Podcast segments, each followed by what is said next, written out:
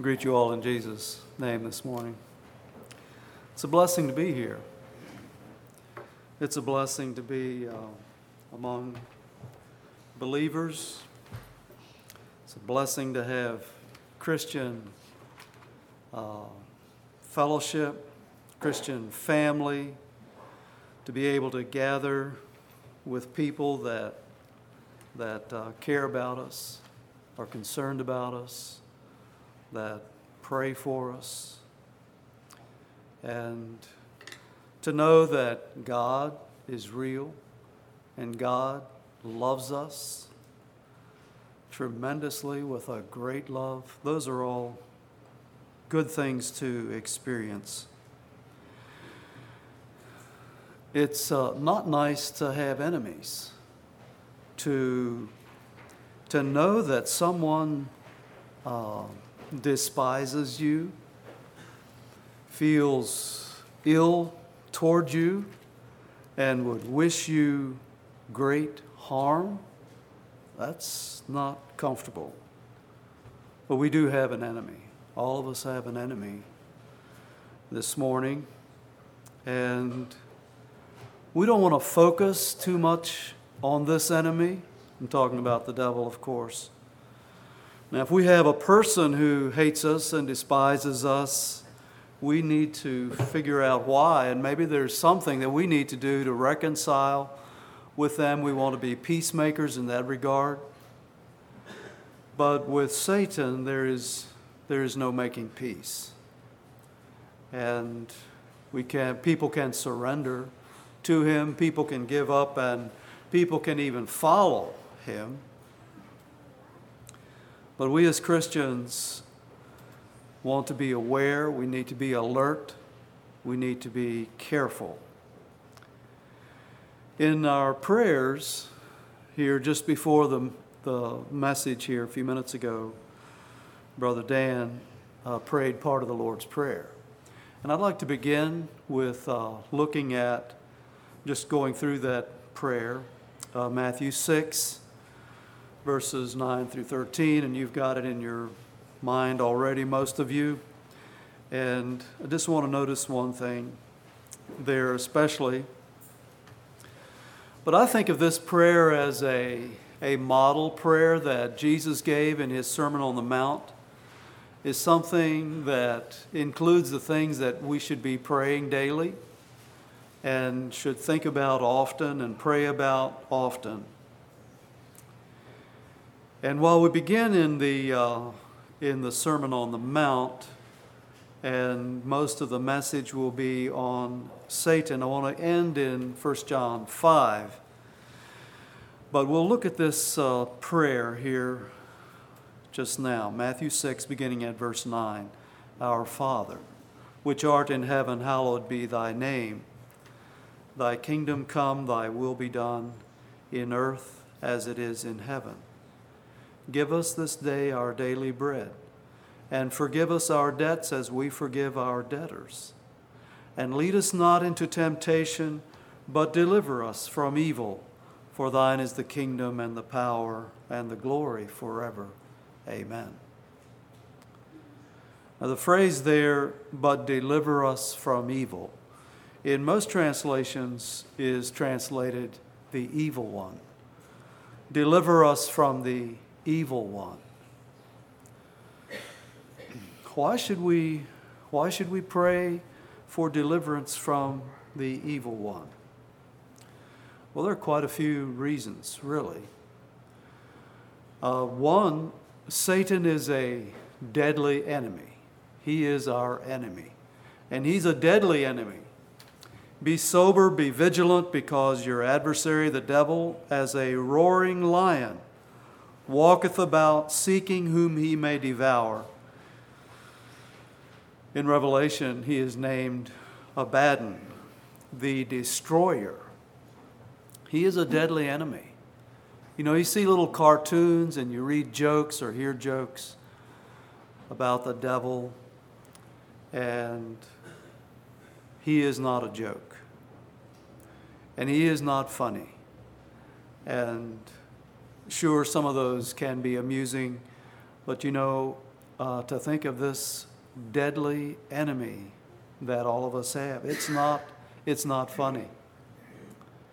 And he is angry. He is an angry enemy. And you know, uh, well, in Revelation it mentions that Woe to the inhabitants of the earth and of the sea, for the devil has come down unto you, having great wrath, because he knoweth that he hath but a short time. You know, anger is a, is a tremendous motivator.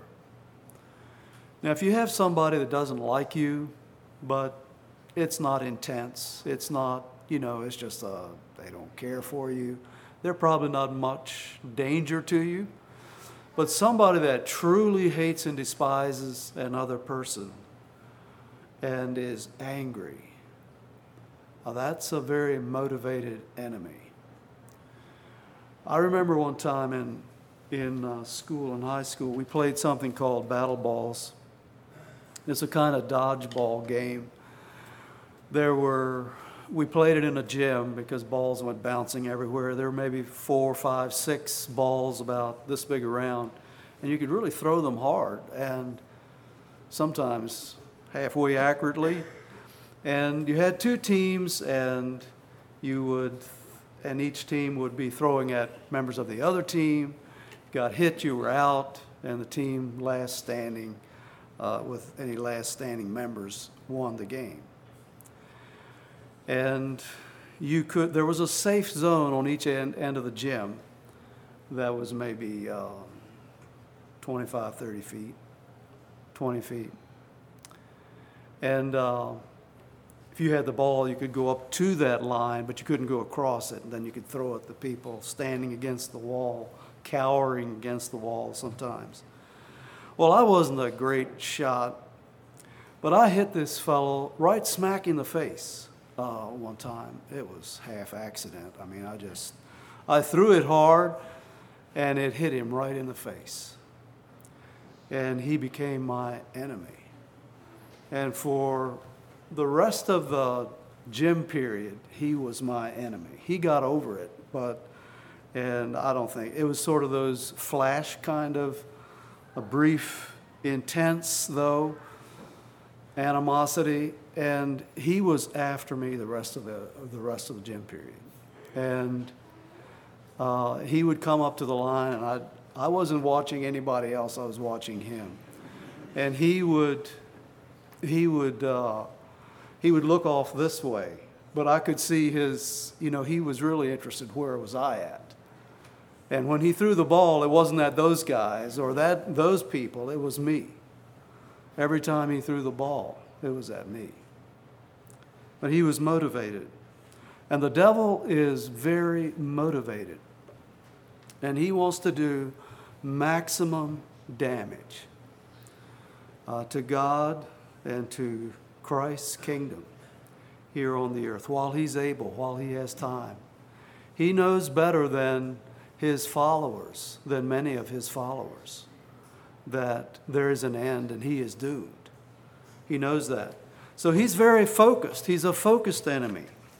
And he wants to destroy the things that are dear to God. Yesterday at, at the reception, somebody uh, made the comment that in the, in the open mic time that if God is for marriage, Satan is against it. And if anyone loves God, uh, Satan hates him. Jesus said to Peter one time, Simon, Simon, behold, Satan hath desired to have you that he may sift you as wheat. And that first you he has desired to, to have you is all of you. He wants all of you. He wants to destroy you. And he is cunning. The devil is not all wise, but he's been around for some thousands of years. And he's quite experienced, and he has learned a lot about human nature. I don't know how, how much he had to learn or how that, his learning all came about.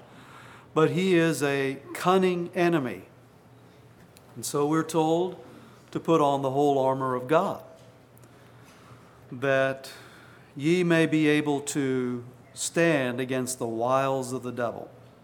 He knows our weaknesses, he knows the weaknesses of men, uh, and he lays traps. Another place in 1 Timothy, he talks about the snare of the devil.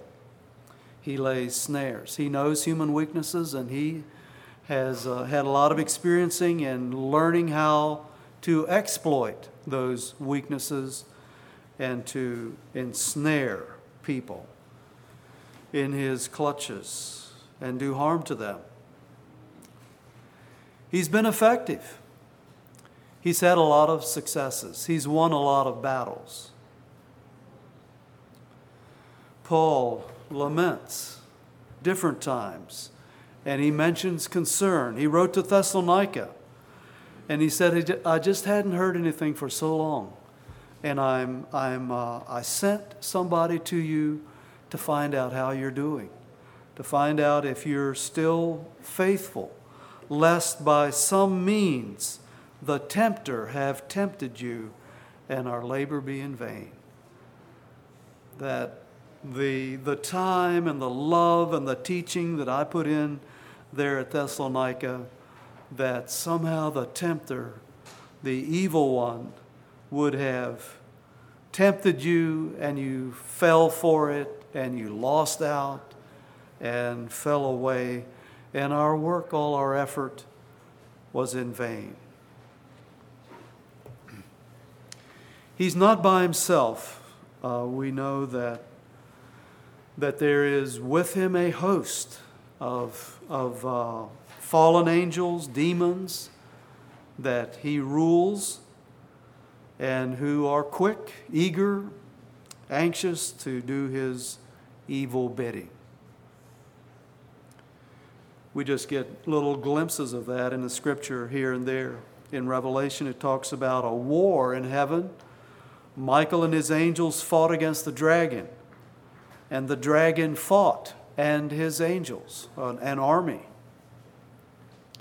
And Ephesians 6 tells us, For we wrestle not against flesh and blood, but against principalities, against powers, against the rulers of the darkness of this world, against spiritual wickedness in high places, the devil and his demons, rulers of the darkness of the earth. They hold sway over the, the wickedness, the spiritual blindness on the earth. Everything that is against the light of Christ's truth, against holiness, all those things that are wicked and unrighteous, they're under Satan. Well, for all that the devil is, and the relentless enemy that he is, Christians have this this promise, this important piece of information that he is a defeated enemy.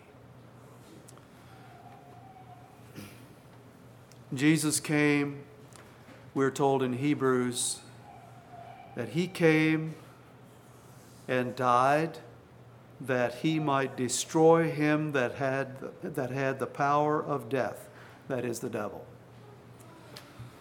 Hebrews 2 14. And in Colossians 2, verse 15, and having spoiled, having disarmed, defeated principalities and powers, he made a show of them openly, triumphing over them in it. You know, we, we don't see um, what's going on in the spiritual realm, we just get glimpses here and there, but we know it is real. And you know, just like the uh, Jesus in teaching Nicodemus said that you can't tell, uh, you can't see the Spirit, just like you can't see the wind, you can't see the Spirit, but you can see results. And you can see results in people's lives when the Spirit works and their spiritual fruit love, joy, peace, and all of those beautiful graces that the Spirit works in people. Well, we don't see the devil. We don't see his demons. And we don't see how the, how, he, uh, how he works, but we can see the results. And sometimes we experience the results. And um, that is why we see evil all around us.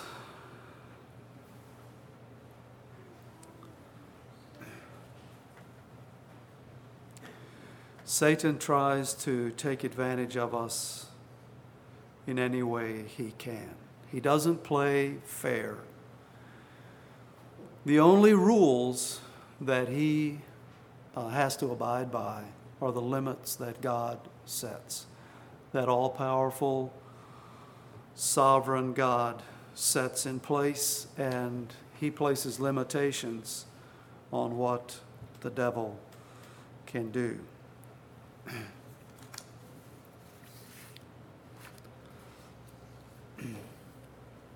when somebody sins, let's think about people, let's think about us. When somebody sins, who or what is responsible? Is it the devil? He's the one that promotes sin and cultivates, uh, wants to see that happen because he knows it will bring man to destruction. But who is responsible? Is the devil responsible? Sometimes you've seen these little signs or uh, T-shirt messages or bumper stickers. The devil made me do it. Some are quick to point to a uh, a demon like a spirit of anger, a spirit of lust, or a spirit of jealousy, a spirit of dishonesty that kind of takes over a person and and then they uh, then victory only comes when that demon is cast out or that spirit is denounced and cast from them gotten rid of. And there may be spirits that specialize in certain areas of temptation or particular sins and so on. Uh, in 1 Kings 22, we read about a lying spirit that gave 400 prophets a false message. But what we need to remember and what the scripture teaches us is that there is already in man a fallen nature. Of course, the devil was behind the fall in, the, in, the, in Genesis to begin with. But there is in fallen, man, in fallen man a nature, a tendency to do evil. And Galatians 5 talks about the works of the flesh. Now, the works of the flesh, this is uh, Galatians 5, beginning at verse 19. Now, the works of the flesh are manifest, which are these adultery, fornication, uncleanness, lasciviousness idolatry, witchcraft, hatred, variance, emulations, wrath, strife, seditions, heresies, envyings, murders, drunkenness, revelings, and such like, of the which I tell you before, as I have also told you in time past, that they which do such things shall not inherit the kingdom of God. Now, the works of the flesh that he's uh, speaking of here now, the works of the flesh are manifest. They are what are produced by the flesh. Uh, when the flesh, uh, when the flesh and the desires of the flesh rule in a person. Now, the behavior of the body is determined in the mind. But when the, the desires of the flesh are what the mind yields to, and we uh, follow after and pursue, and we live, those are the works of the flesh. Those are the results of. Um, of the desire, following the desires of the flesh. In verse 16, a few verses before, he speaks of uh, the lust of the flesh, the desires of the flesh. And here's where the devil comes in. He knows that desire is there. And he encourages and he entices the flesh. But this is the flesh that is already bent towards sin. In James, he talks about this. Let no man say when he is tempted, I am tempted of God. For God cannot be tempted with evil, neither tempteth he any man. But every man is tempted when he is drawn away of his own lust and enticed. So there's this natural desire, this sinful nature in a person, and the devil flashes these little signals, these little, uh, little flashy things before us. They're all around us. And our mind, if it's, if it's, uh, if it's following the things of the flesh and listening to the desires of the flesh, it thinks about those things. These little, these little temptations, these little snares come forth, and we're tr- they're attractive to our flesh. And then man has to decide what he's going to do, whether he will respond and say yes or say no. When lust hath conceived, when the, when the lust is yielded to, it brings forth sin. And sin, when it is finished, bringeth forth death. And that's exactly what the devil wants to see. But though Satan takes advantage of man's nature, man is responsible for his choices.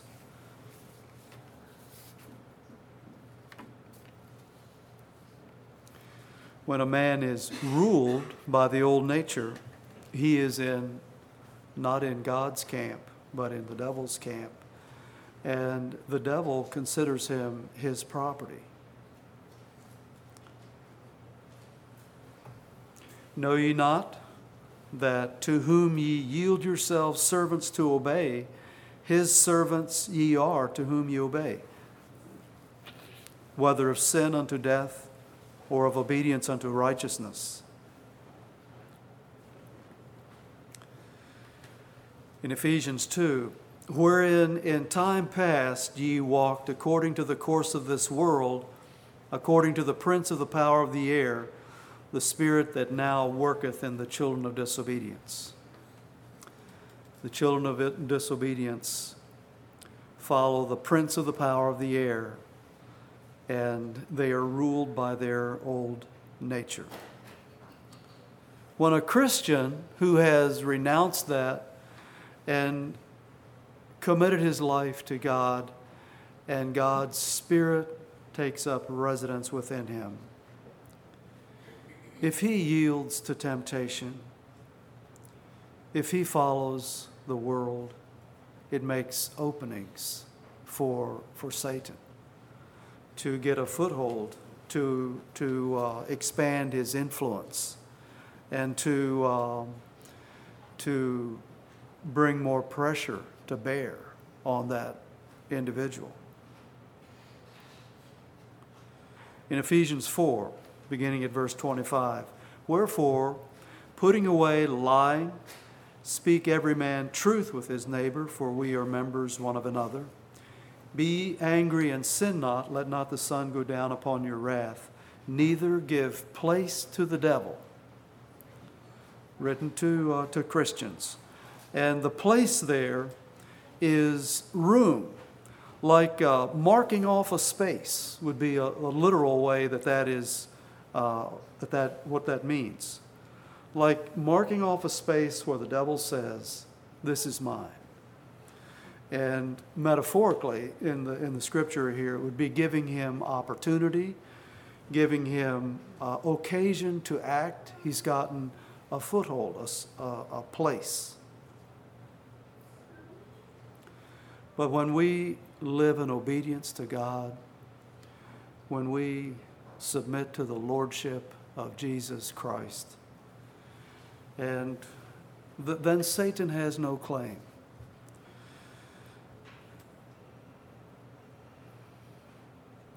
If we knowingly choose to disobey, uh, there's, there's, there will be an effect.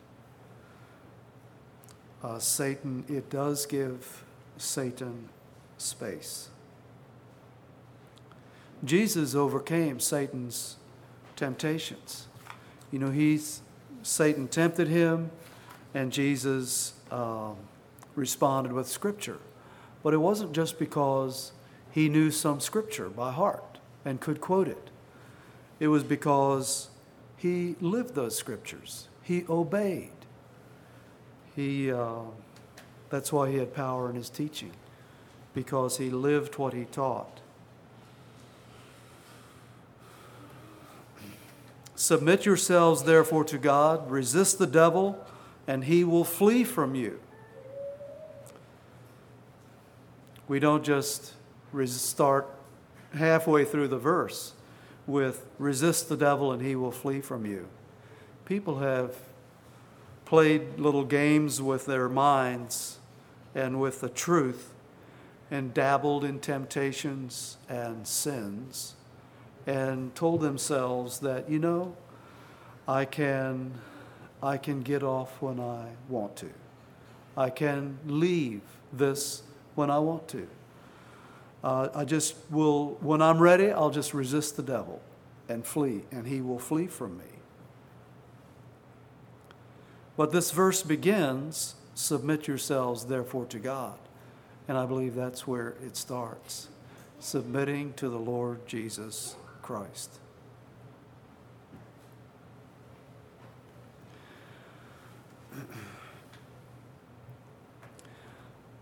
the devil does have, uh, has had, and does have access to people's minds. And how all that works, I can't explain.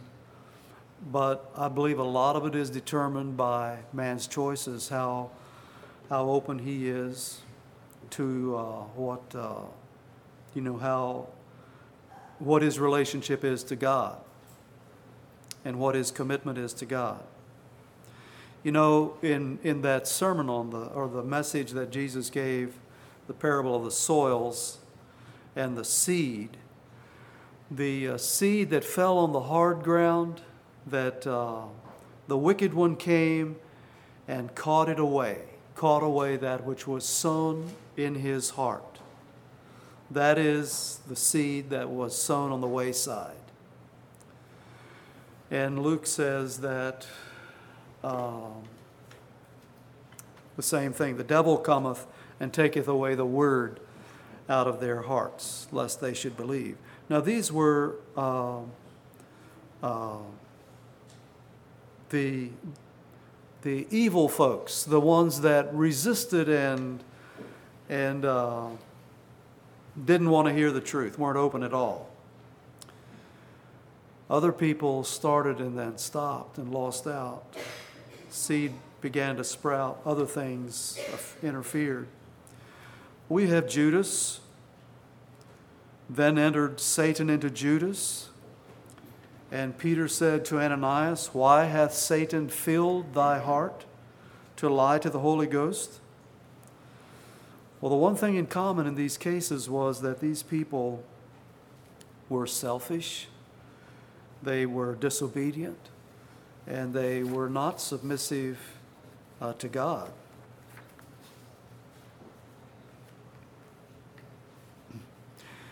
There are many ways that Satan deceives people. And we're in the last days.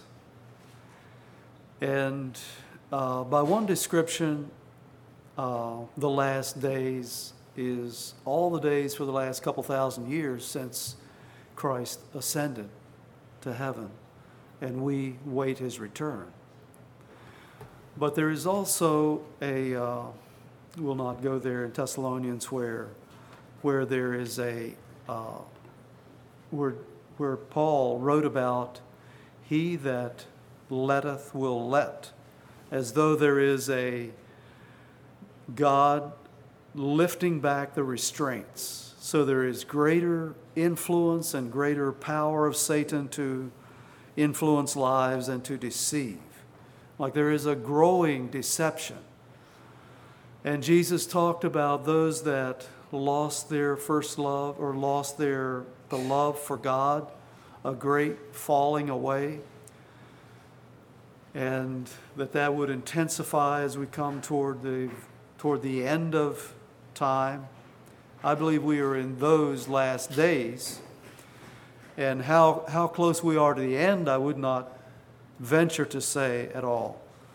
But we're certainly closer, we're 2,000 years closer. How does he deceive men, even of the very elect, like Jesus said? Well, sin is one, just sin itself.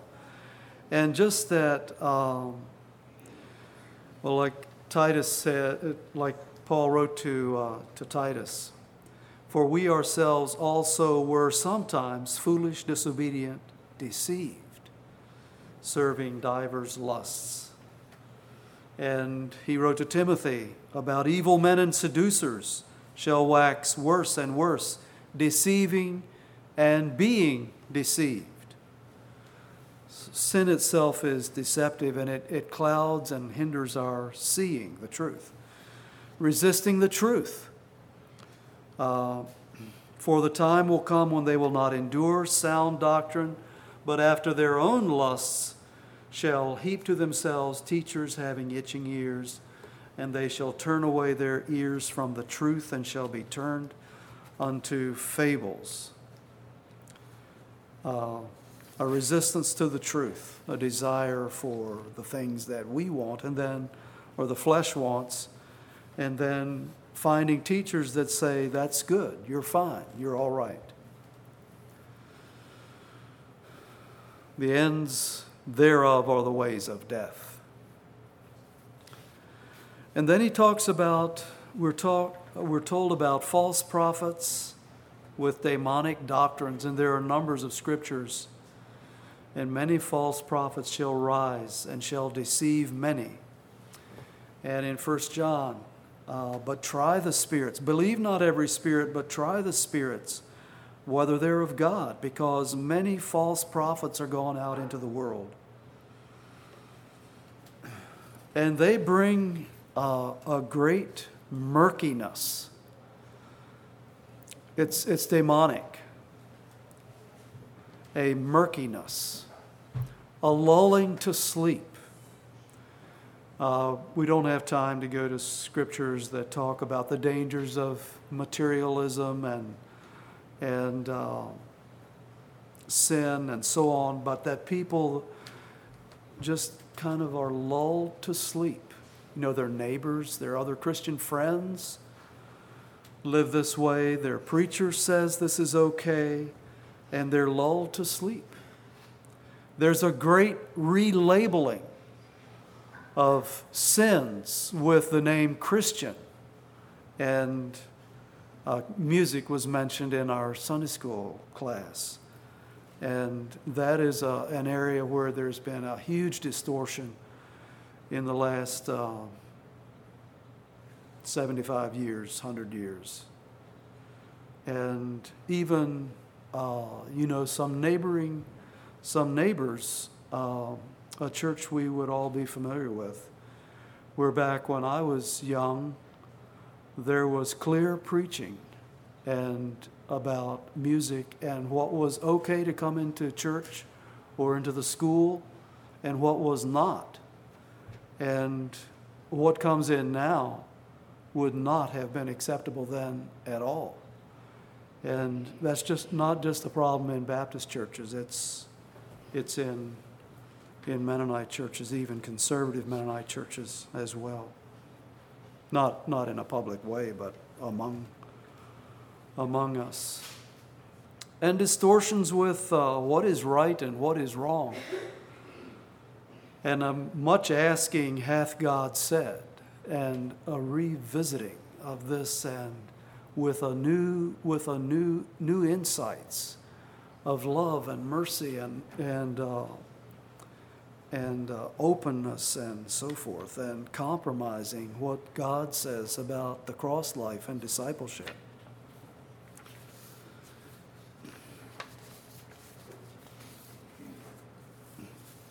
Turn with me to uh, 1 John chapter 5 here in closing.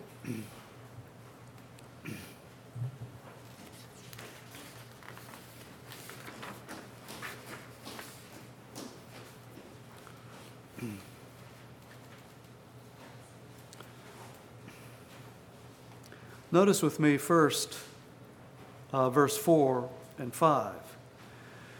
For whatsoever is born of God overcometh the world, and this is the victory that overcometh the world, even our faith.